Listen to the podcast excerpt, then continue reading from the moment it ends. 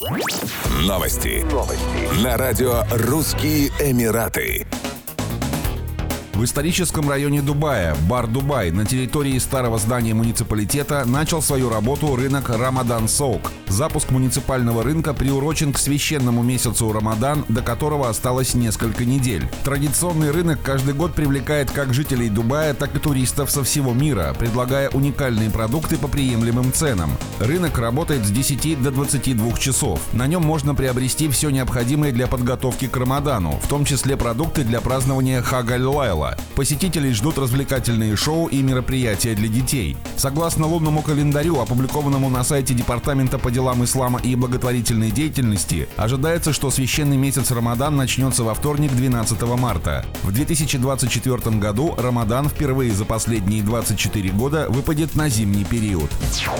Полиция Абу-Даби призвала пешеходов проявлять осторожность и бдительность при переходе автомобильных дорог. На опубликованных правоохранительным ведомством видеороликах видно, как люди пересекают четырехполосные магистрали, по которым несутся автомобили вне зон пешеходного перехода. При этом некоторые пешеходы переходят дорогу, уткнувшись в экраны мобильных телефонов. Такое поведение, предупреждают в полиции, может привести к дорожно-транспортным происшествиям с печальными последствиями. Так, автомобилям приходится тормозить и перестраиваться на высокой скорости, чтобы избежать столкновения с пешеходами. Как известно, за переход дороги в неположенном месте налагается штраф в размере 400 дирхамов.